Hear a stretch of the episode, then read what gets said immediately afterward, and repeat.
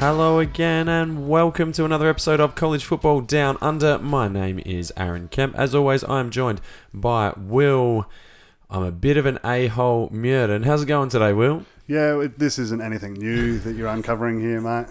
I just it's it's becoming slightly more obscene uh, and yeah, it's it's a little bit more evident than perhaps. I feel like you kept it in the closet for a while. It's not good, just- is it? I feel like I'm getting older. And I'm becoming more of a dick. okay. I don't know if you care less or what the deal is. Just more comfortable with your own, in your own skin. I mate. think that's it. yeah. Absolutely. Maybe you're like the Antonio Brown of this show. I hope not.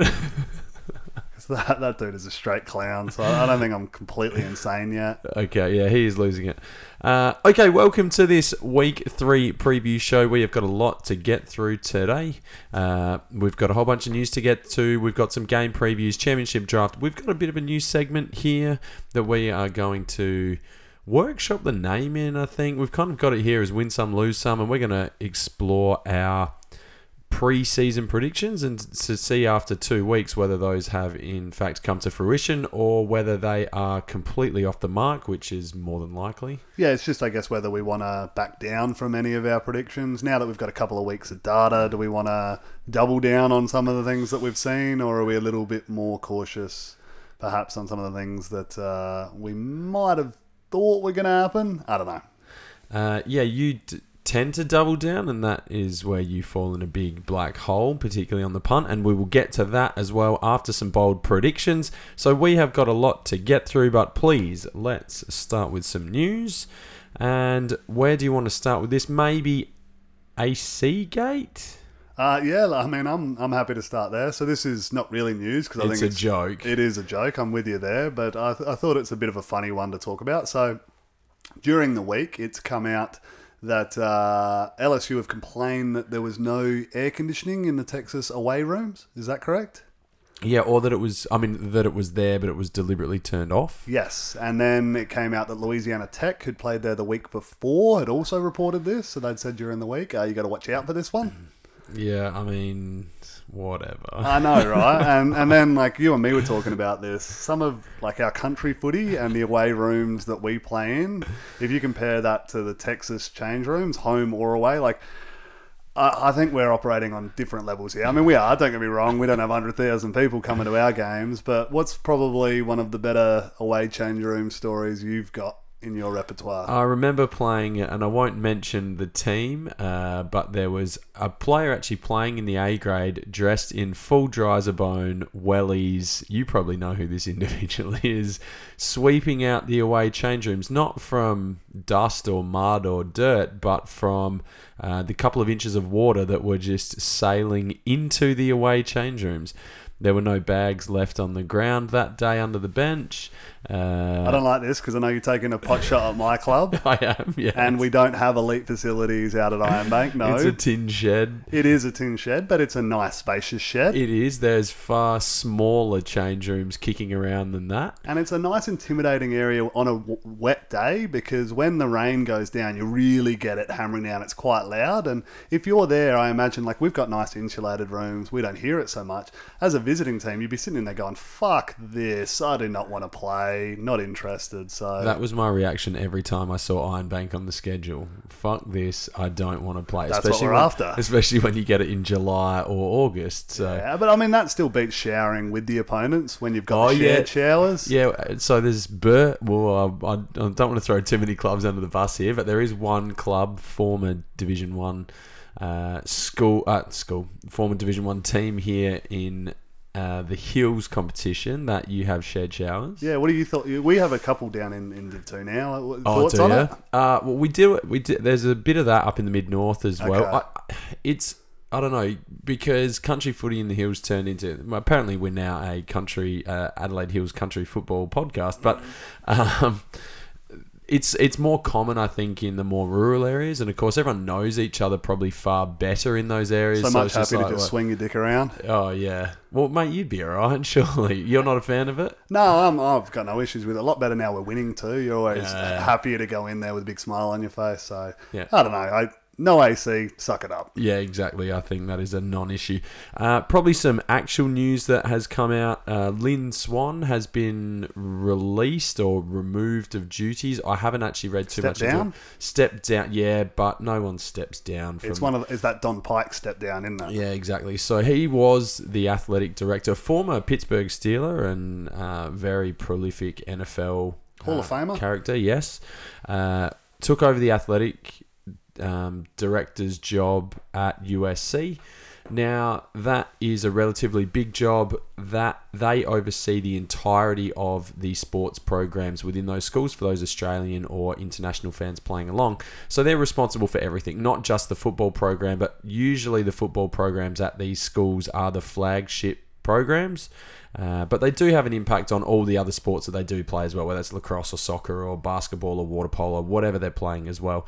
But he has stepped aside, and uh, you know I know he was a big champion for Clay Helton, so that possibly is a stepping stone uh, in the direction of the football program. Yeah, this is the first domino for your prediction to come true. It is, and, and having seen it happen at other schools and being involved with a school that seems to go through coaches every kind of four or five years after their cycle happens, um, I have seen this happen a little bit, and it doesn't make me feel any more confident in the future of Clay Helton. No. Um, other other news we have Stanford's Walker Little. So he, he was injured week one. He's the one of the preseason All American tackles uh, out at Stanford. The the next big thing. Just another one. Yeah, exactly right. But projected top ten pick is uh, he's going to be out for the rest of the year now. So that's him done at, Stan- done at Stanford, and that's another blow to them. So what does that mean for him? Can he take? Well, he can take a red shirt. Could take a medical. Well, it doesn't shirt. even need to be a medical. You can play four now and still get that red shirt. I If don't he know if hasn't he's a- already if he has it. correct. If he hasn't already used it, I'm not entirely sure if he has, but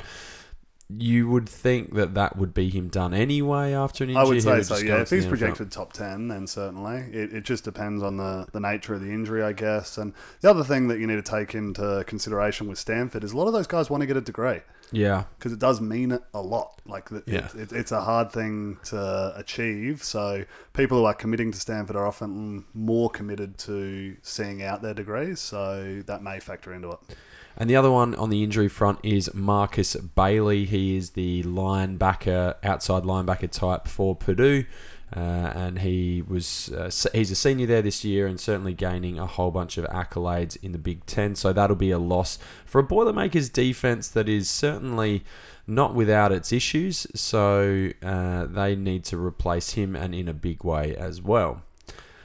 And the last one, The last bit of news, which is a little bit sadder, incredibly sad. well, yeah. incredibly sad. Um, having said that, he's had a good innings. T Boone Pickens passes away. Now, he was the big, big donor at the well, someone very close or a team very close to your heart, Will, the Oklahoma State Cowboy.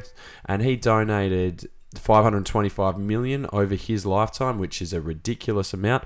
But he was a big oil magnate and philanthropist down in Texas and Oklahoma, uh, and he, you know, built the stadium, built those new change rooms, built the indoor practice facility there, uh, had a massive influence on the entire landscape of Stillwater almost. Yeah, absolutely. I mean, when you when you look at that, he is the ultimate booster. I don't think there's any single individual who's had such a impact from a financial standpoint for what they've given to a program. I know, you know, there's a lot of big money spenders out there, but 525 million dollars, half a billion dollars, he has gifted the school to put towards athletics mainly.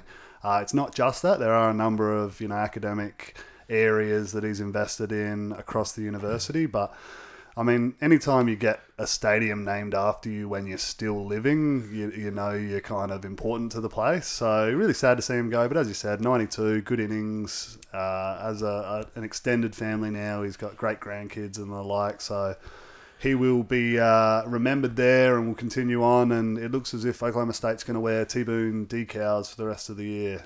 and rightly so as well. I think he's one of the the good stories. There's a really interesting few chapters on him in a book called The System, uh, which is if you're new to college football or want to get some deeper insight into the or the the darker, grittier side probably of college football, then that is a fantastic read, and I would highly recommend it. But to me, the best story for him, and this is an opportunity lost by another big school, and I don't know if you've heard this, but he was a basketballer in the 1940s, and he attended Texas A&M, and their scholarship cost him, to, or sorry, didn't cost him, cost the school $25 a month, and they decided after his freshman year that he wasn't worth it, too expensive, and they let him go. Ugh. He transferred to, of course, Oklahoma A&M, which was the precursor or the original name then for became Oklahoma that then State, yeah. became Oklahoma State, and it goes down as one of the biggest mistakes in Aggie history uh, because they let go a guy who clearly would have gone on and done his geology degree anyway at Texas A&M and gone on to make big money and. And can you imagine what Texas A&M would look like if they had an extra 525 million? Yeah, who's the one responsible for that half a billion dollar mistake? Yeah, I know. Not that you'd pick it at the time, but T. Poon, uh, T. Boone Pickens passes away at 91. All right, well, let's move our little heinies on a little bit. Uh, let's get into this week's uh, previews. Uh, now, I don't really know where to start because this week we have got a whole bunch of steaming warm garbage. I know I wouldn't say that. uh, it's very mediocre. There's very little top end competition. Uh, there's no uh, ranked matchups going into the week. So, after what was a fantastic week last week in terms of competition, there will be some good games. There'll be some tight ones. There'll be some upsets, all that sort of stuff. It's going to be less predictable about where that comes from this week. Yeah, certainly. Uh, but I think you don't have those heavy hitters. You don't have the headline uh, ranked teams going head to head. But there are a lot of intriguing matchups. So I- I'm really looking forward to it. Uh, just purely because there's a, a huge mix of things. And as you say, it maybe doesn't jump out straight away. But as the day progresses, there's certainly storylines that are going to unveil themselves and they're going to be worth jumping on and watching. So, you know, listeners out there, as we go through this, if you are interested, hit us up because we'll probably be able to get you a link of the game that you, you want to watch uh, that you're interested in. So, if that is the case, we're always happy to share. Okay, let's jump into Saturday. By Saturday, I mean Saturday Australian time action, 7:30 a.m. North Carolina, Wake Forest. Anything? I'm just going to cruise through these, so feel free to stop me when you want. You assume that North Carolina are going to continue on their winning ways? Do you? What, because they beat Miami? No, not at all. I just I don't really rate Wake Forest. That's more of a an indictment for them than the North Carolina team. I don't think North Carolina's that good. Yeah, I Um, think you're hoping they win because if they lose this, then you really. Oh, that's just-. Anyway, let's push on. Probably the the interesting matchup uh, on that Saturday would be number twenty Washington State head to Houston, Texas to take on the Cougars. Uh, Anthony Gordon has slotted in extremely effectively into that uh, air raid offense under Mike Leach, and he just does what he does and just churns out quarterbacks that throw for truckloads of yards. Plug and play. Yeah, it is, isn't it? So, is there any chance that Houston maybe can can hang with Washington State? Yeah, so I mean, Houston are a good team too. So they got D'Eriq King, who probably hasn't been as prolific to start the season as some might have hoped he would be, because he came in, you know, after a super productive season last year that ended with injury, and thought, you know, he's he's got a marquee matchup against Oklahoma. Maybe he can jump out and and make a statement, but it hasn't quite happened. He, he's been on, you know, the, the losing end of that one, and it's been a bit harder. He gets another opportunity here, and and two playmakers in Gordon and King are really going to duel it out here. I think this has uh, potential to be a really interesting matchup. I mean, it's it's super shootouty. Both teams are giving up a lot, a fair, a fair few yards. I say, I say a lot of yards. The Washington State defense is actually pretty solid, uh, but Houston has got a long way to go in defending that pass, and that's not what you want to see when you're coming up against the air raid. It's the most Big 12 matchup you'll see without a Big 12 team. Yeah, that, and that's a fair shout. So, uh, I mean, you've got two very offensive minded, very creative head coaches there. So, as we move to Sunday's action, uh, just quickly, Georgia plays Arkansas State, so that is not worth mentioning. Indiana take on number six Ohio State. Now, the only reason that this is maybe worth noting is that it is in Bloomington, and Indiana are tricky at times, and they did go close to Ohio State, particularly in the first half last year. In fact, I think they even led at halftime, maybe. Uh, but I don't think there'll be too much trouble for Justin Fields and the Buckeyes. I think if you look at the season stats to date between the two teams, they're almost identical. They're, they're exactly the same in, in most major categories. So going into that, you think, oh, maybe this will be a tight one. The the man that you mentioned, Justin Fields, I think is a huge difference in this one. Ohio State across the border a lot better, and I expect them to go away with this one. This isn't going to be that Purdue upset. Uh, he is going to continue on his happy way, and you know potentially put his case forward for the Heisman as well. I feel like there's a lot of love for Tua and. Trevor uh, Trevor Lawrence. Lawrence and even Jalen Hurts has kind Yeah. of been the one to throw his hat in the ring. I think Fields is right there with them in this mix, and he'll show that in this game today. Good to see that that's quarterbacks only. And the other name that got thrown into the mix earlier in the week was Joe Burrows as well. So another quarterback name to keep an eye on for the Heisman. It's just a quarterback trophy. Anyway, 1.30 a.m. Pitt at Penn State. This could have been an awkward matchup maybe if Penn State had to travel, but this one's at Beaver Stadium. I've been really impressed with the play of Sean Clifford taking over from Trace McSorley, who was, you know, the all time leader in yards and touchdowns and stuff for, Penn State, but he's done a really, really good job. Uh, is there any chance that Pitt have a chance in this in-state rivalry? No, I'm really liking Penn State at the minute. Uh, I think they've been super impressive, and I expect that to continue this one. Uh, Pitt are going to be outmatched on the road. Uh, Penn will roll. Yeah, I don't disagree with you. The only interesting, not interesting player, not the only interesting player, but certainly a really good player for Pitt is Maurice Ffrench with two Fs. Thank you very much. But he's an absolute weapon on the outside. Uh, Maryland trek uh, uh, into Temple. They head into Philadelphia to play the Owls. After their massive, massive win over a ranked Syracuse, they jump into that ranked position. In fact, they take Syracuse's spot at number 21. Is, will they? Is there a chance that this is a bit of a letdown now after such a big emotional win, uh, or you know, will it just be business as usual for Maryland and and that Mike Locksley offense will continue to do what it's been doing? Maryland have a case for the most impressive team through two weeks of the college football season. They're averaging 71 points a game. I mean, yeah, it's been an inferior match week one, but they played Syracuse that they were an underdog in and just whacked them. They are they are looking really really impressive this year. So I'm on board Maryland. yeah, I'm on board Maryland. I want some more gross unis. They used to have a bit of a track record for some gross unis. that and- Baltimore flag that they wrap in Yeah, there. yeah. Well, that Maryland flag's a bit weird. So yeah, I feel like the two of us need to put an order in, and get some more gear in. that is a fantastic shout. I don't know that English Jess will be thrilled about it, but you know, it's an option. I, I think it's something we need to See, do. I feel like we've got to travel to earn it. That's what I'm about. I feel like Yeah. you've got to earn your merch. True, and, and I agree with you there. And with the haul that we brought back last time, needing an additional suitcase to bring it all back, Yeah, yeah. uh, I, I don't know. We, we certainly did that last time, but I don't know. Let's put something in. Uh, Maryland uh, are, are, are looking to be a good team, and I hope they can continue. Absolutely, and it's their running game that has really gone off with Anthony McFarland and Jake Funk, and you know a whole bunch of weapons there for Josh Jackson, who's just slotted in nicely. Hasn't he? um, the Virginia Tech transfer. So uh, I've been really impressed by Mike Locksley, and he appears to to be putting himself. If Maryland can continue in this vein, he's going to put himself in a position for a big, big Power Five job moving forward. Uh, okay, continuing the 1:30 time slot. Cincinnati visit Miami, Ohio. They'll bounce back and win that one. Tennessee could get a win. Say it isn't so. Who are they playing? Chattanooga. Yeah, well, they're 0 and 1 against FCS competition this, so far this year. Uh, Let's yeah. not quite pencil it in just yet. Uh, Chattanooga seems to be the whipping boys for uh, the SEC, though, don't they? Yeah, they really do the rounds there and just cop a beating, take their paycheck, and and yeah, then get out of town. The next uh, contest is one that perhaps has a little bit of value. Mississippi State, Kansas State, two teams that I haven't watched this year, to be honest. Certainly not in any great depth.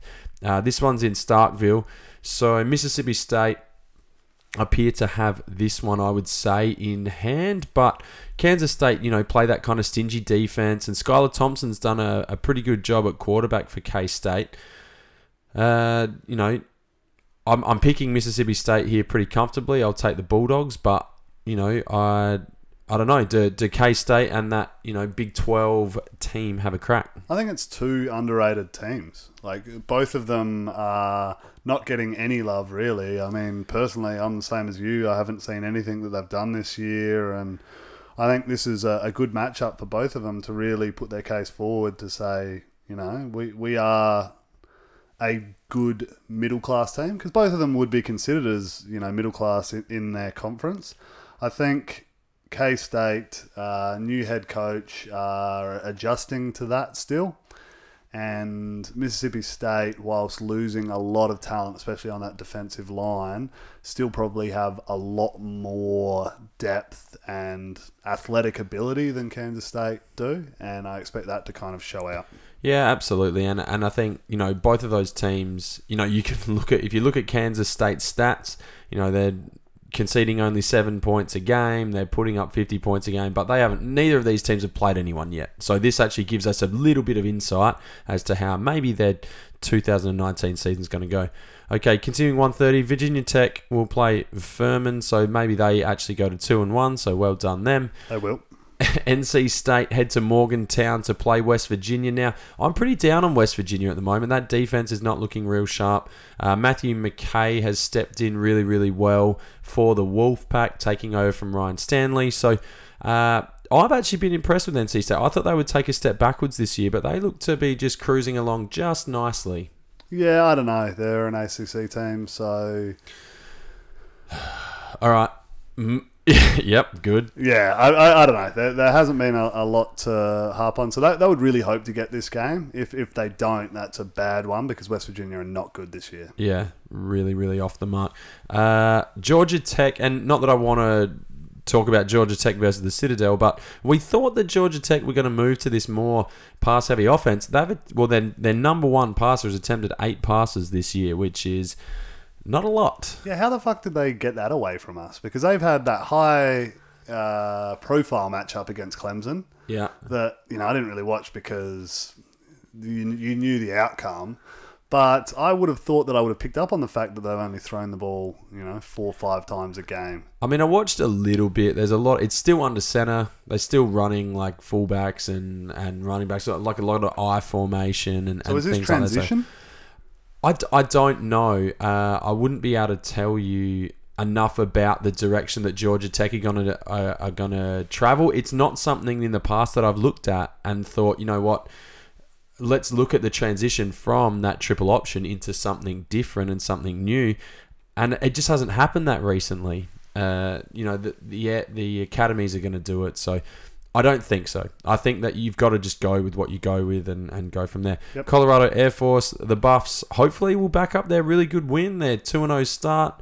Uh, you would hope that Stevie Montez, that one's in Boulder, Colorado, but again, prepared for a letdown against Colorado. They didn't exactly dominate Colorado State the whole way, so um, an offense that can't score in the first half. So yeah, but they got a great kicker.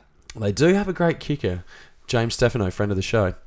Uh, other relevant games, there really aren't too many. Number seven, Notre Dame uh, take on New Mexico. They will handle them. South Carolina get a visit from the number two team in the country in Alabama, and after their disappointing loss to uh, to North Carolina week one, yeah, they bounced back last week, but uh, they lost their quarterback, and Ryan Hilinski has to step in. Uh, so Alabama will cover them up really, really comfortably. Yeah, I mean Alabama opening their conference slate here. Yeah, I'm, I'm dismissing that really quickly, like yeah, it's like a oh, well, it's fair game. though. I mean, I mean, they're- they're 24 and a half point favourites. So that really is most other teams playing a group of five FCS comp. That, that that's kind of the line that you get. They're more than three touchdown favourites in this one, so it just shows the dominance of Bama, and, and they should get that. It'll, it'll be good to see that though. I mean, it's still worth watching because they have those elite playmakers. If you really like football, it's it's bloody good to watch. Yeah, for sure. Now, this one is probably worth a look, and that is a 5 o'clock game. UCF get a visit all the way from Stanford. Uh, you've got uh, a very plucky team that, again, wants to be considered with the big boys in UCF. The Golden Knights are ranked number 17 in the country at the moment. Stanford are coming off a pretty bad loss. Uh, not only in terms of their score against USC, but their loss of their you know superstar offensive tackle, and KJ Costello at the quarterback position. Uh, he'll be back this week. Oh, that's right. He is, isn't he? That concussion stuff has disappeared. Uh, probably on the UCF side, Brandon Wimbush has been unce- not unceremoniously dropped, but certainly is taking a back seat to Dillon Gabriel, who is the true freshman quarterback. And UCF go in as hot favourites, over touchdown favourite. And I like that one. And I know you probably do too, because you saw Brandon Wimbush's limitations. Yeah. And, and the thought was that he will come into UCF because it's that tier below Notre Dame. He'll win that starting job and he'll run with it just because he's, you know, that guy coming from a higher program down to the, the lower level. I like that they haven't done that. I like that they've gone, mm, actually, we've got more, we can open up more, we can do more with this younger kid let's go here. And I think that's a big part of the reason why UCF has been as successful as they have been. It's certainly not the talent that they have. They have some really good players, but it's not as if they're recruiting top 10 every year and you can kind of expect these sorts of things. They are making a lot of right calls in important areas, and that's reflecting in their wins. And and this is a game that again UCF just have to win. They just have to run the table against these Power Five teams, and especially a potentially good Power Five team. They you, you just got to go and, and win this game, and they are going to put up a lot of yards. I don't think Stanford are going to be able to hack it with them. The pace will be on. They'll run that no huddle, you know, hurry up offense, and I think even something like 31 points would be enough to beat Stanford pretty comfortably. I think even something like 24 points would probably be enough I mean, to beat Stanford. 31 points would be tough to put up against this team, but this is a great. I love this matchup for UCF because Stanford are down this year. Yeah, but they still carry a hell of a lot of credibility. They do, but I'm not that high on their defense. I, I've got question marks around that defensive line for them. I, I just don't know if they're going to get the, the pressure, and, and if they're having to face off against 70, 80, 90 plays a game, they're going to be tonguing it. Oh yeah, and, and that's why it's great for UCF. You know, they get this win. This is a huge win for the program because they're saying we'll play anyone, and you know UCF is a good Power Five team. They knock this off. It's even though they're down this year. When you look back, you're probably not going to think of that so much. You just think, man, that's that's an impressive effort. Yeah, exactly. Uh, staying in that five o'clock time slot, and this could be one to watch as well. Number 24 USC jump into the rankings and they take on BYU, who have had a bit of an indifferent start to the year. Uh, they lose to Utah, and then Zach Wilson throws a touchdown with like no time remaining. Nah, I think, uh, is it Lu- Luke Zach Wilson? Zach Wilson, He, yeah. he launched at 60 yards to enable them to kick a field goal to send it to overtime. overtime, yeah. And then they, you know, beat Tennessee on the back of that, which is a bit of an unbelievable win, but maybe not as well. Yeah, I mean, it is what it is. Um, but going to Provo is probably never that easy, and the BYU crowd will certainly be up for it. Which USC are we going to get? That is the question. You know, um, Kedon Slovis rolls in, and, and he has a fantastic, possibly one of the best first games for any quarterback ever. Uh, goes and throws three touchdowns and, and has a whole bunch of yards. So he's looking really, really comfortable at that quarterback position. Can they get a little bit more out of the running game? Can they stop this BYU Cougars offense?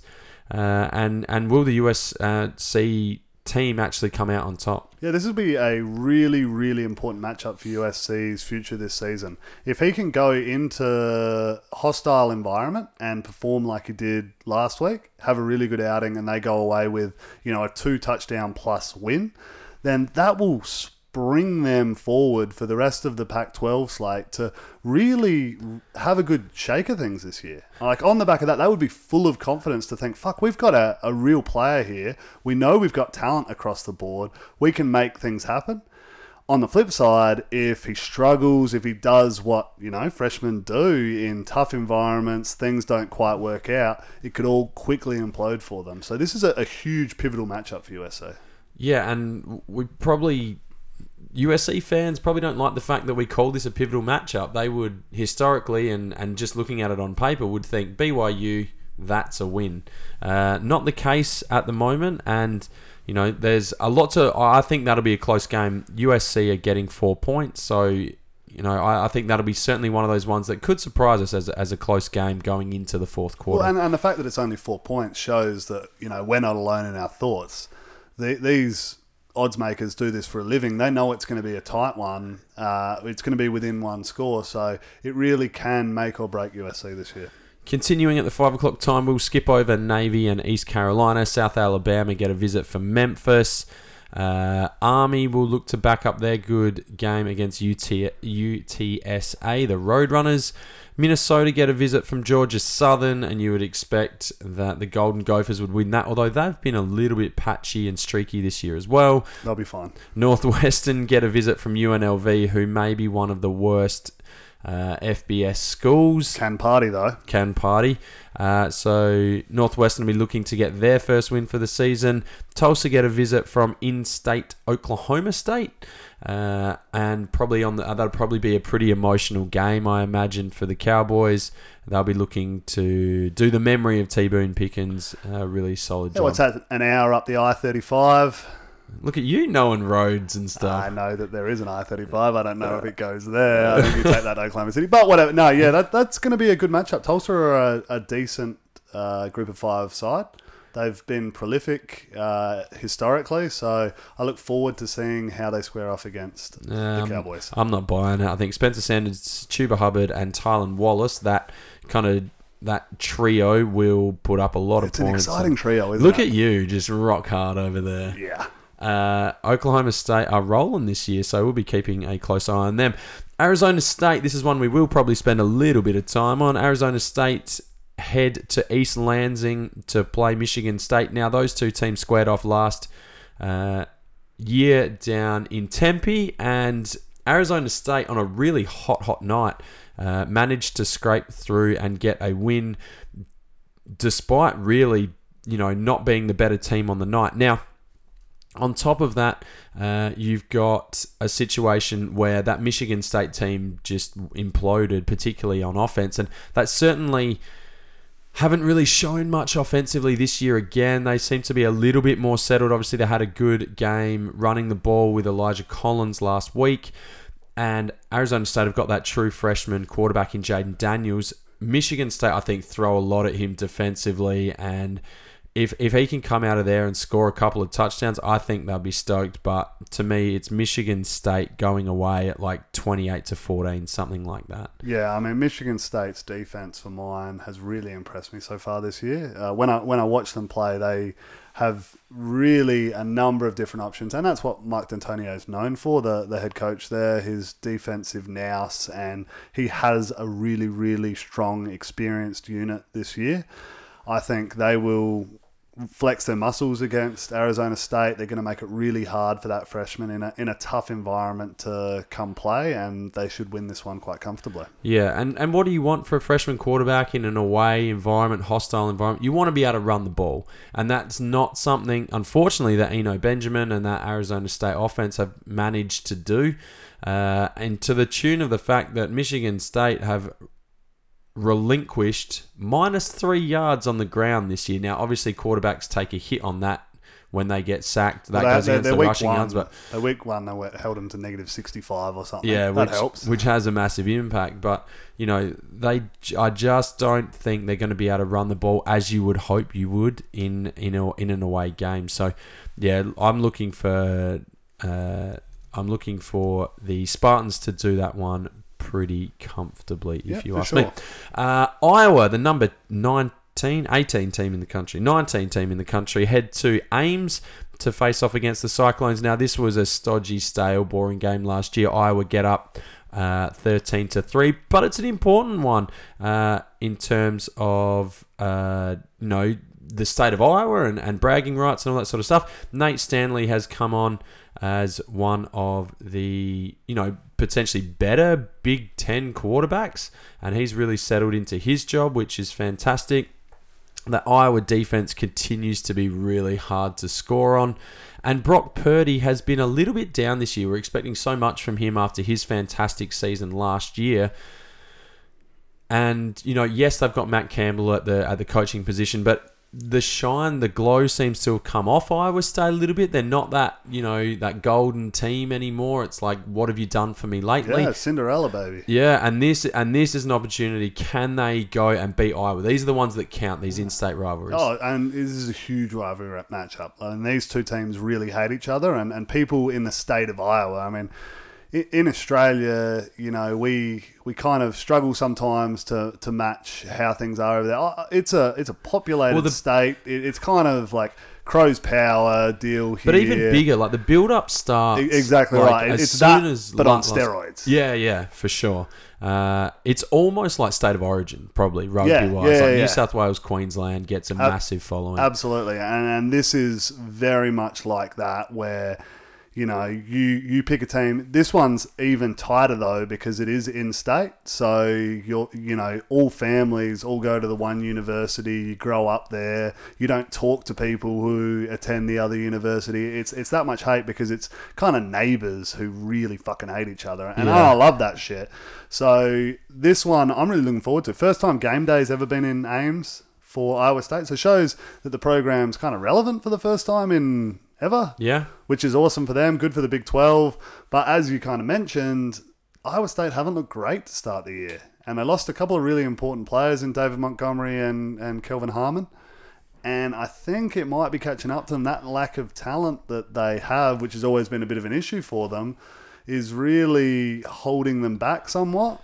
Uh, and, I, and I have a, a few concerns for them that they might get shown out here. But that said, it's it's a rivalry game, and for these ones, you kind of throw it up and say all bets are off. What, who knows what's going to happen? and I feel like again that's how the uh, people in the Nevada desert have kind of said it. It's you know two and a half points is all I think it's into is going- one, Is it into one into now? a point. Wow. Okay. So clearly, there's not a lot of confidence in uh, a Hawkeyes team that just went and absolutely smoked Rutgers last week. But, gee, okay, let's pick it. Let's give me a score. Who's winning and what's the score? Uh, I am on Iowa on this one, uh, and I'll give you a few reasons later on in the pod. Oh, wow. Okay. I'm going to take Iowa State. And I don't really have a great reason for this. I think Brock Purdy gets good. Matt Campbell does what he does offensively. And, and he's good for one of these kind of upset victories every year. Uh, and I'm often, I often go the safe pick. I often go, I would pick the Iowa Hawkeyes here. And Is that the safe pick, the road team? probably, I mean, you got the number 19 team in the country and they're the favourite. So yeah, they probably Oh, are the safer pick. Yeah. Yeah. I don't know, and and they've got a history of winning as well, which is which is really important, and and Iowa State don't, and and that you know getting over that hurdle can be really really tough. So I I'm gonna I'm gonna take the clones though. I think that you know they're gonna have to put up some points offensively against a defense that is doing a really really good job so far, and obviously you've got one of the best pass rushers in the country, whose name I still can't pronounce quite correctly, so I'm not going to bother trying. So, you're not, are you talking Iowa? Yeah, AJ Epenesa? that's the one. Yeah, okay. I, st- I still can't get that quite right. So, um, All right, I'll, I'll see if I can convince you later in the show to okay. My, I'm so, my I can, point of view on I can this. certainly be up for convincing, and I'm. I feel like I'm a constant Iowa hater here. Like I'm never banging the drum for Kirk Ferentz and, and the Hawkeyes, and I and I really should be because they're consistently a good program, and they're a good party school I hear as well. Um, Ole Miss get an FCS school and they'll dominate that one. Arkansas get a visit from Colorado State. Uh, they'll probably want to bounce back after their you know loss against Ole Miss. Uh, Colorado State are not tracking real well, although they're doing things pretty well through the air at the moment. So uh, yeah, it'll be interesting to see if Colorado State can keep that one close and how far off the pace perhaps Arkansas is in the SEC. Yeah, that, that'd be a good one. The SEC will really be hoping that Arkansas can win that one comfortably. If not, it really takes the shine off of the middle lower that we saw earlier in the year. for sure. Uh, now Louisville head to Western Kentucky. Mm, Won't waste our time on that one. Although Louisville have been probably a little bit of a surprise packet. They're going better than I thought they would be. They, Yeah. were, they were a hot mess last I year. I thought they were going to get absolutely spanked off the field when they played Notre The- Dame, yeah. and they looked decent. yeah, yeah. But- So yeah, That ACC conference is just like well, just full of teams that are mm, decent. uh, kind Uh, of decent. hope, hopefully things are turning around for Louisville because they're a, a, a you know a program with a lot of tradition. Yeah. and you want to see them get back and competing at a high level. Of course. Uh, Miami get a visit from Bethune Cookman. Utah get a visit from Idaho State. Those two games won't be contests, although there is a big weather uh, issue developing down off the coast. It's that time of year in the States, and course, those weather patterns do come along. California get a visit from North Texas, which, if North Texas jump out of the blocks and with Mason Fine, who's a fantastic quarterback, and perhaps get a, a bit of a lead, they could cause some issues for Cal. You know, that offense is still not great. Yeah, not happening. Not happening. Okay, let's push past that then. Oregon State Cal Poly will push past that as well. Uh, there's a whole bunch of junk in that 6:30 to 7:30 time slot, so do not stress yourself too much with anything there. At 8:30, the number eight team in the country, Auburn, get a visit from Kent State.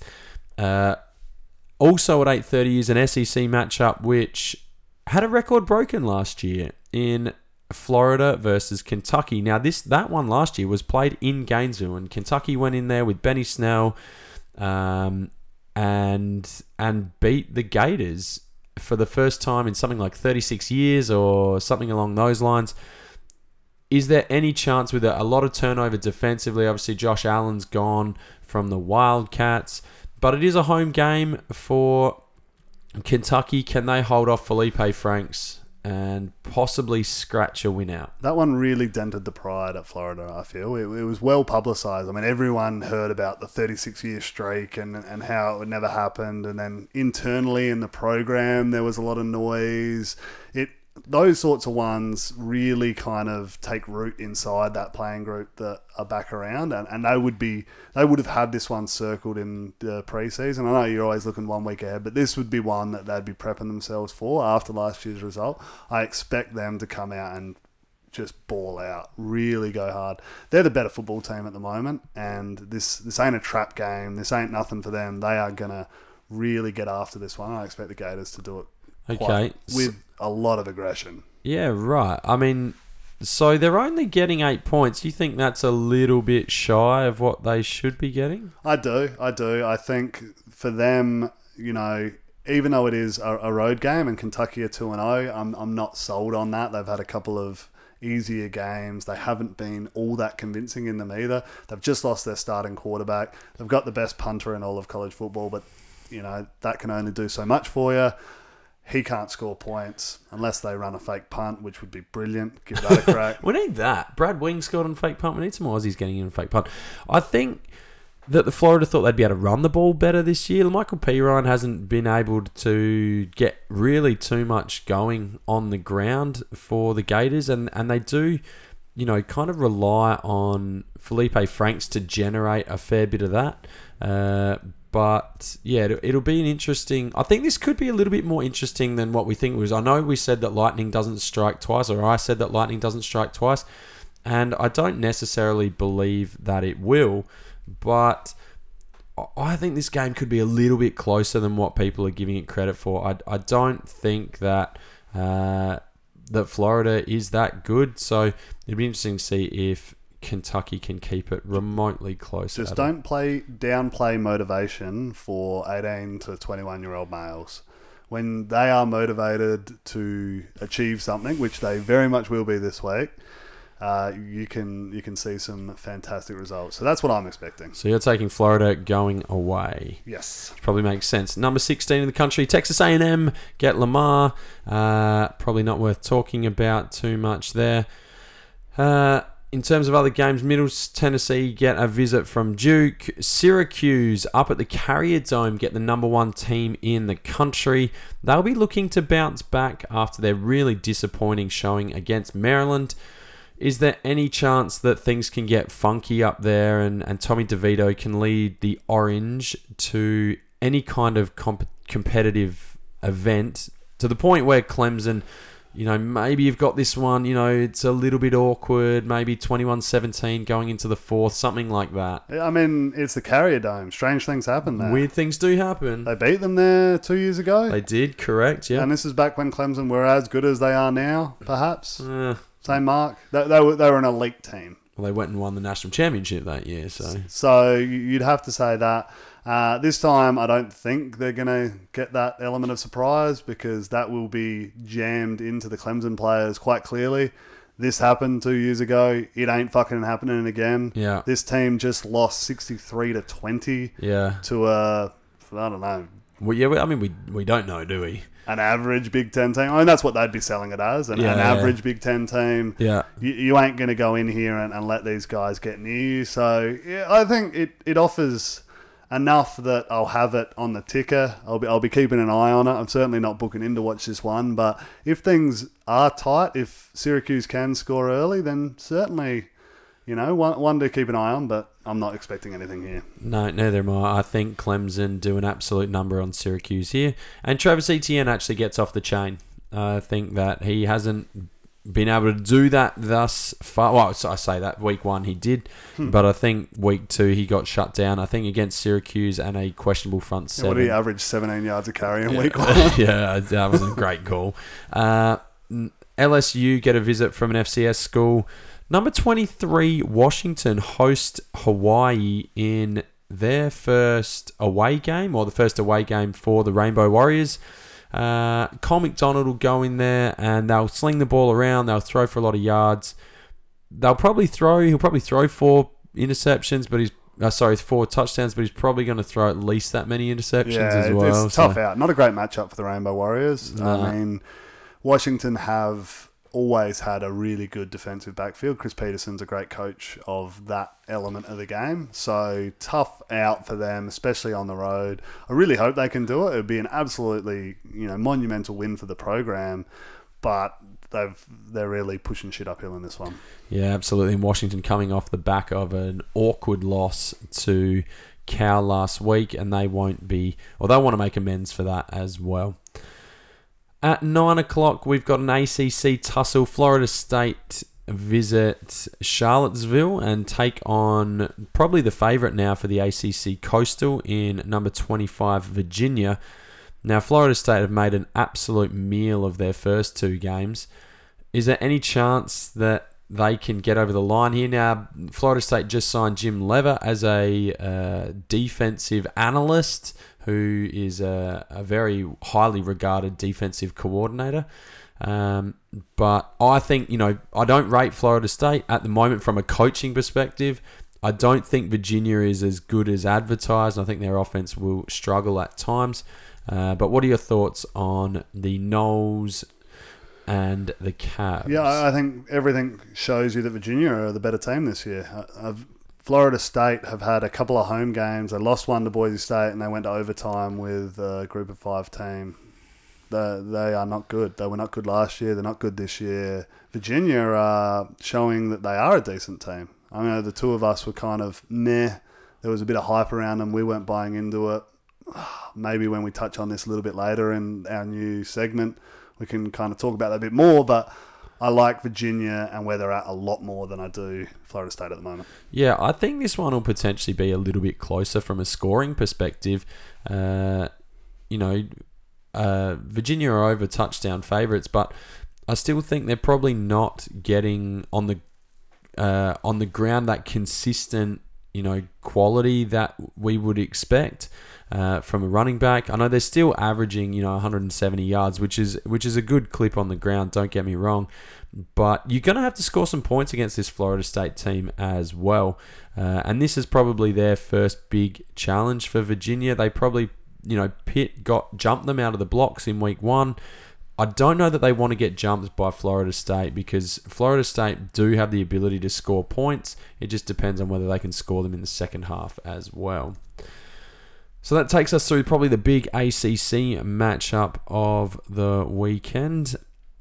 Not too many games to get through now. That we've got too much more interesting on the schedule. Uh, Oklahoma, uh, as we as we skip through a few more, Oklahoma get a uh, visit UCLA. Chip Kelly's job will be on the line there. Uh, yeah, I hope not though, because they're going to get whacked again. I mean, this is not a good spot for him to be in. Uh, they're going 0 3. yeah, and and losses to Cincinnati, who's you know a decent team, San Diego State, another decent team, but they're both group of five teams, and then coming up against a powerhouse, they're going zero and three. Yeah. that ain't good. No. Purdue get a visit from TCU, so Big Ten versus Big Twelve matchup there. TCU will be looking to continue to improve off a down year last year. And, if anything, there's two of the best playmakers in college football on the field going head to head. yeah, yeah, for sure. In, in Rondale Moore and Jalen Reagor. Yeah. I mean, I know Rondale Moore is probably more your boy, Reagor's Yeah, more yeah. mine, so we're going head to head. I feel like we should We should get it. Yeah, we should get on this. I'm, I'm, I'm on board have that. something around that because. I mean, who are you picking? You think TCU is going to get over the line there? yeah, absolutely. Big 12 pride, baby. Okay, well, I'm going to take the Boilermakers. Uh, although, and I think this gets big on us. I'm thinking shootouty. I'm talking like 35 42. I think loser like has that. to shave their beard off. Okay, let's do that. Oh, gross. Okay, yeah, I'll take that. I mean, that TCU defense does concern me a little bit, but I think Rondale Moore, Jeff Brohm settled in after their loss against Nevada, so I'm going to feel pretty confident with the Boilermakers. Uh, the only uh, other game potentially worth mentioning would be Arizona Texas Tech. Uh, you know that Texas Tech air raid is going to do a lot of work, and Alan Bowman has started off as one of the hottest quarterbacks in college football, and he will continue to be not talked about that much because he comes from a highly prolific uh, passing offense, and that's what happens. But Texas Tech are traveling really, really well at the moment. All right, that's a lot of games we've It got is. through, man. We have And you said it, there's there's nothing good there, but there, as as I kind of mentioned, there's enough to make things interesting, and there's going to be some quality to come out of that. It's just we don't know which ones to direct you to at the moment. They're going to emerge as the day gets on. Okay, let's jump now into win some, lose some, or good call, shit call, or I don't have a name for it, so we need to workshop this a little bit. I still think something along the line of Antonio Brown's Oakland Raiders or New England Patriots. Like, what did we get right? What did we get wrong? Uh, probably not cry. What did he do? Cryo freeze his feet It's all something. part of the plan. Yeah, all part of the plan. Okay, so we want to have a little bit of a look at, at teams that have perhaps not lived up to the preseason hype that we thought they might, but also what are the calls that we made early in the season that we thought were going to happen, but you know certainly haven't eventuated that way this early. So why don't you get us off uh, and running here? Will what's a good call that you have made Okay, leading into the season? Well, I I think if I look at a, a conference, I think the Big Twelve as a whole, I I've predicted fairly well what's played out and how I th- expect things to go. So Oklahoma are the best team, Texas are a good team, and and close behind them. Uh, Oklahoma State are going to be good this year. West Virginia are super disappointing. You know, all of those things. There, there- there's no huge surprises there. So I'm not giving myself huge rap on the back for saying you know the favorite is you know, Still the favourite. It's still the favorite, but it, it is kind of the the conference I pay more attention to, and it's played out as I expect. Okay. Yeah, I, I feel like heading in this direction, I was going to say the same thing. I was like, oh, yeah, Pitt's not that great. Virginia Tech have been disappointing.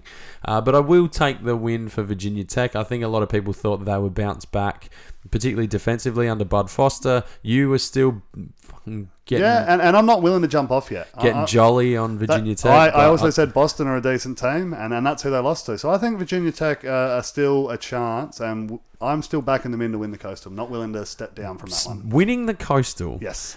Gross. That is not happening. I haven't had a look at the Virginia Tech schedule, uh, but w- they have to head to Miami for sure. That's not. North Carolina beat them. Not at home, dude. All right. So uh, a tough. like 20,000 people Okay, rock up to their let's- games. Let's let's push on, shall we? Uh, now, if there's something that this confirmed to me, it's that I know absolutely jack all about college football. Really, I was looking back through and I was like, you know what? I got a lot more wrong than I got right, which Okay. is always the way in the off season, I think.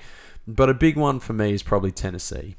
I Got mean, Yep. I mean, I thought Tennessee were going to come out flying out of the blocks. No one really predicted them to lose their opening two games. No. I, don't, I don't think. Certainly not. And and to see Jared uh, Jarrett Guarantano struggling as much as he has, I don't think that was predicted either. So that is one that I will take an L on at this stage. And it almost doesn't matter what they do with their season from this point on. Yeah.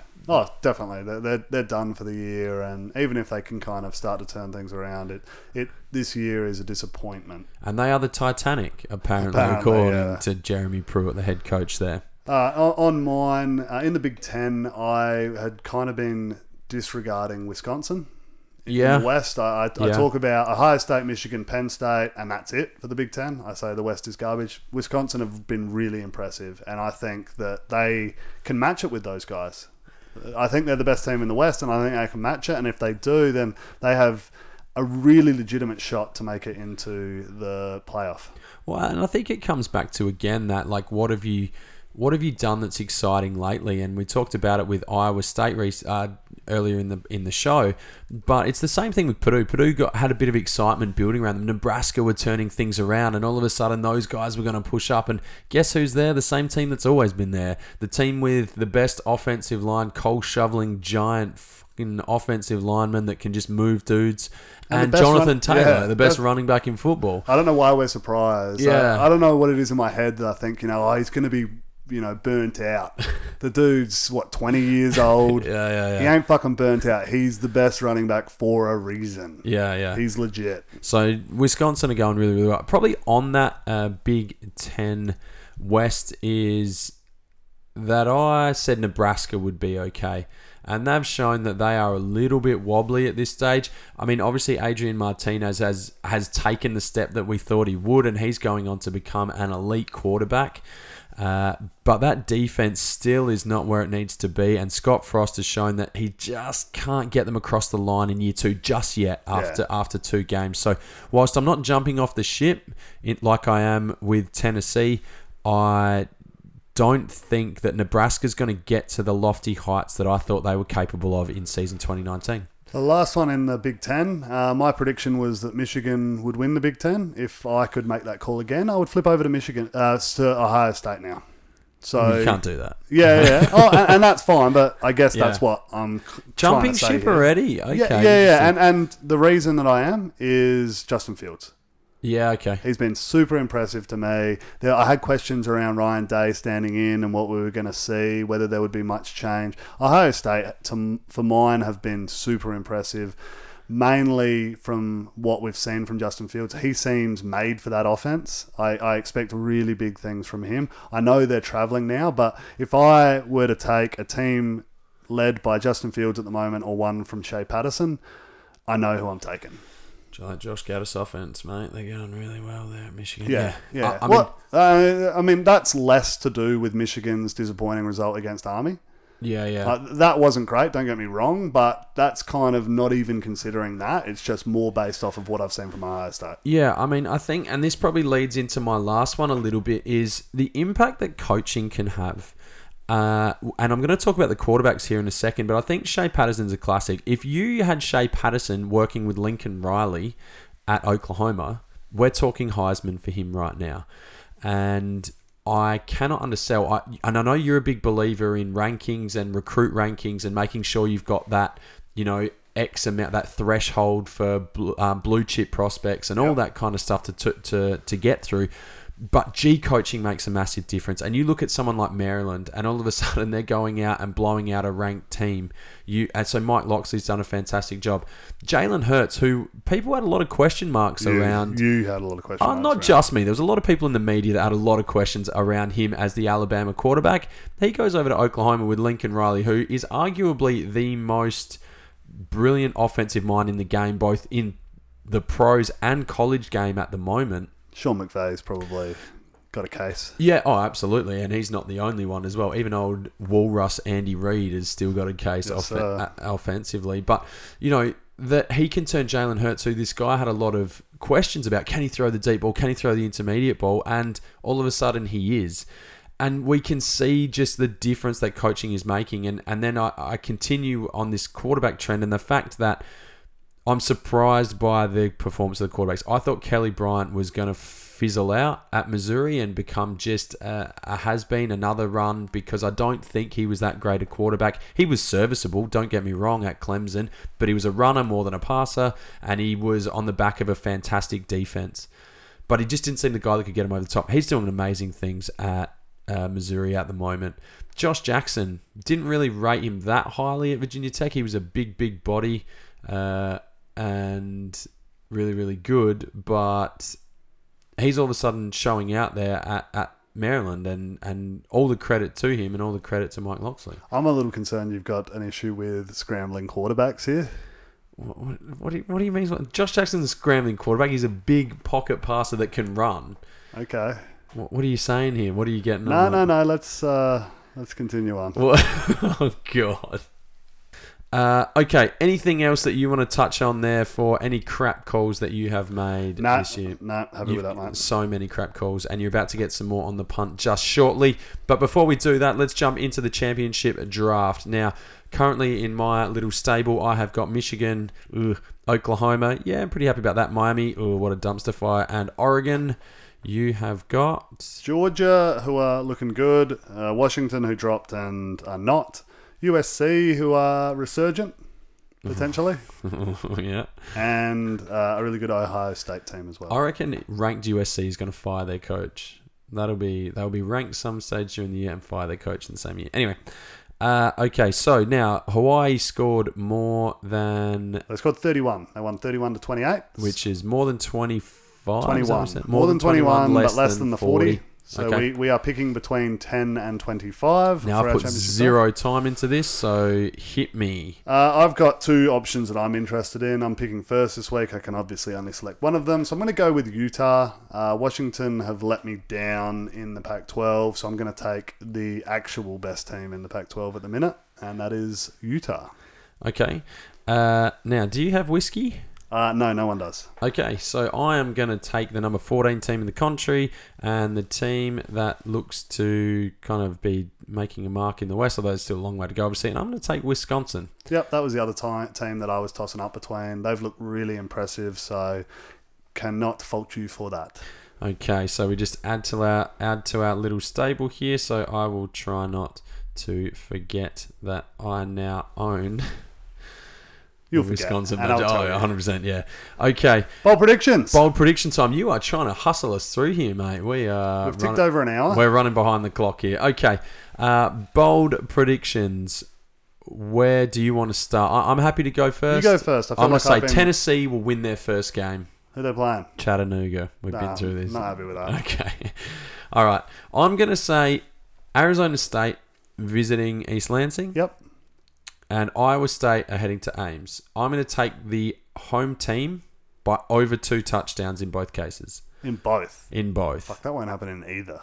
Oh, Michigan well, State are Michigan's? Michigan State are actually 14 and a half point Okay. favourites. Yeah, I mean that's going to happen. Yeah. So then you're saying, so your prediction here is that Iowa State are going to win by two touchdowns plus. over Iowa. And the, hang on, I mean Arizona State Yeah, could play okay. this closer. It's not like my, Michigan State is a particularly Yeah, prolific offense. So I'm going to say they're the two biggest games of the weekend, I think, from a viewing perspective. So I'm going to take the home team in both those cases by over two touchdowns. Don't bet on that, but Yeah, no, I, I I agree with you on the Michigan State one. I, I never like betting on them to cover because their defense is so good yeah, yeah. that as soon as they get more than a score up, they just tighten right up and, and that's game. Yeah, and yeah. They just play it out. Yeah. But it could certainly happen. The Iowa State one, it's unlikely because it's a rivalry. I expect it to be tight, but I really like Iowa in that one. Yep.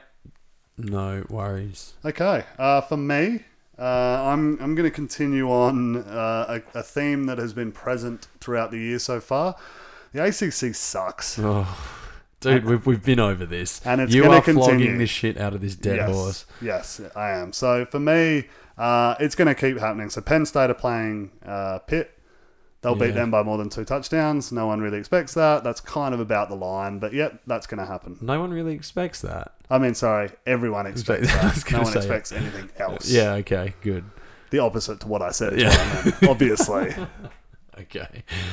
Uh, then we have uh, Duke coming up against Middle Tennessee and NC State playing against West Virginia. So both of those are touchdown favorites. I'm saying one of them's going to lose as a touchdown favorite. Okay. That's not good.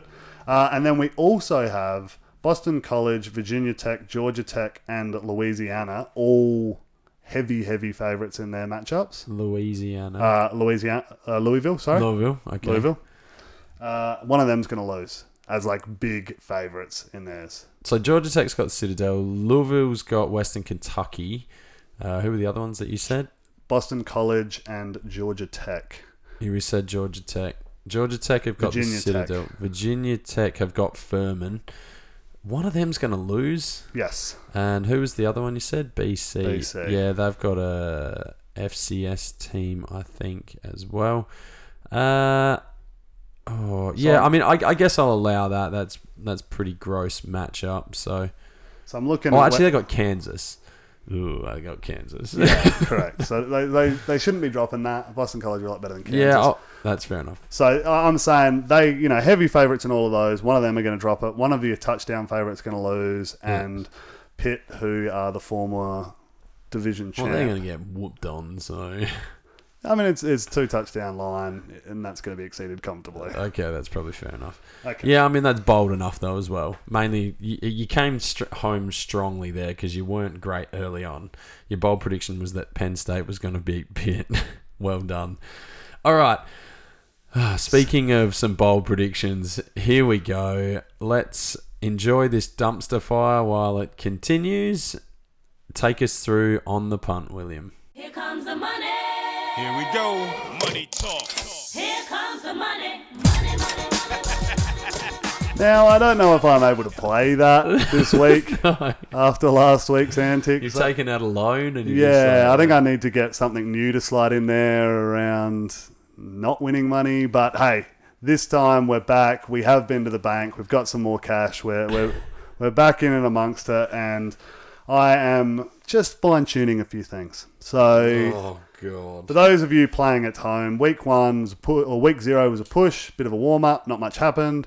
Week one, great result, made some money, really happy. Week Too two- happy, just confidence. Correct. Then I was Icarus, you know, flew too close to the sun. Had to, had to go through that to crash back to Earth.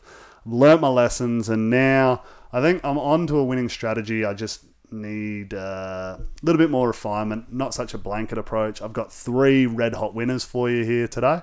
So for these three picks, uh, we're going to go with three units on each, and then we're going to multi all three of them together when they all get in and make some real money. Uh, For some real money, I'm like that fake money you've got going at the moment. Yeah, or the non-existent money that I, I have in the account before I take out loan. So to lead things off, normally I'm not big on this. I'm, I'm not a huge uh, proponent of punting on rivalry games, but this one I really like the look of Iowa. So game day going uh, to Iowa State, they'll be pumped up. Really like Iowa in this one. They are five and one against the spread in the last six non-conference games, so they play well out of conference. Uh, they're five and two against the spread in their last seven road games, so they travel all right. And they are seven and three against the spread in their last ten following a win. That's good. Iowa State zero and five against the spread in the last five non-conference games. That's not good. It's a rivalry, mate. Throw out, throw out Zero and records. four against the spread in their last four home games. That's this this Matty, this Matty Campbell effect has kind of got a bit of shine happening there that it's that's not happening there. They're also zero and four against the spread in their last four games, following an against the spread loss. So all of the numbers there are showing me that Iowa State are still probably getting pumped up a little bit more than I think they actually deserve. And Iowa are a better football team. I'll take that all day. Three units on Iowa. Okay, since you've said that, I'm definitely taking the clones outright. Okay. we, I mean, it's a one point line, so Yeah, yeah, yeah. Uh, here we go. Next one. Now, not normally known for betting on this either, so really throwing things up from previous years. But Okay. you know, where did that lead me? we might be throwing up not this anywhere. weekend as well.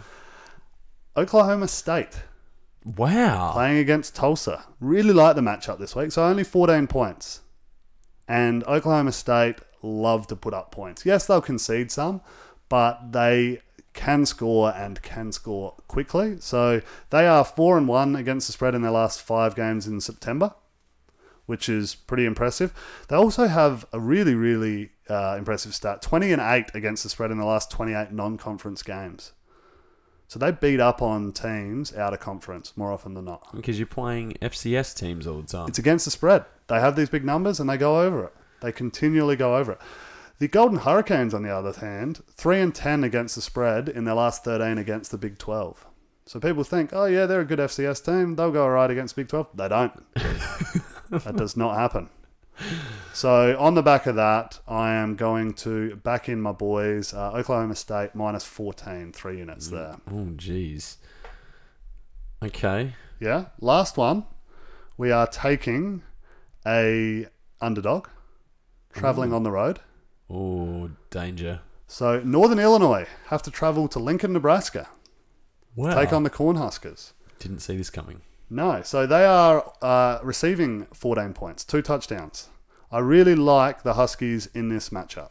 So they are a team that are decent, Good analysis there, Will. That's ha- have have a really strong history as as a winning program.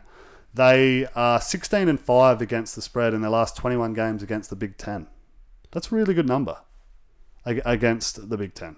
5 and 2 in their last 7 on field turf, which is really good. And check this out, 34 and 15 and 2 in their last 51 road games. So they win against the spread twice as much on the road than they don't. That's that's solid. Nebraska, on the other hand, three and twelve against the spread in their last fifteen home games. I know they were bad last year, but that's massive. Zero and six against the spread in their last six non-conference games, and zero and five against the spread in their last five September games. Nebraska are not good on the punt. well. There you go. You can make some money on this. So Yeah, I'm, I mean- I'm taking Northern Illinois there. I don't actually hate that as a call. I mean, Northern Illinois' strength is passing the football down the field, and that is the weakness of Nebraska, which always puts you in a good position. I don't think Northern Illinois will score enough points, uh, but hey, why not have a crack at it? So there you go. We have Iowa minus two, or uh, where, wherever you can get. it. I think it's minus one now. Okay. Uh, Oklahoma State, uh, two touchdown favourites, so we'll take that minus fourteen, and then Northern Illinois plus fourteen, And multi all those and then together. multi all together for a unit, and we'll all be happy come next week. Okay, so if you want to make some actual money, do the exact opposite, which is what we know about Will on the punt. But thank you for making some more of our mates bankrupt. Okay, that brings us to the end of our week three preview show. Gee, the weeks are just flying by here. Please do hit us up uh, on Instagram or on Twitter at CFB Down Under. Please do get in touch. Tell all your friends about us. Make sure you hit that subscribe button on your podcast operating application. And on behalf of that guy over there, that is Will Murden. Enjoy your weekend. I know you will, Will. Whether you'll remember it or not is something different. Uh, enjoy that weekend. The weather is turning here down in Australia. My name is Aaron. That fella over there is Will, and we will see you next time.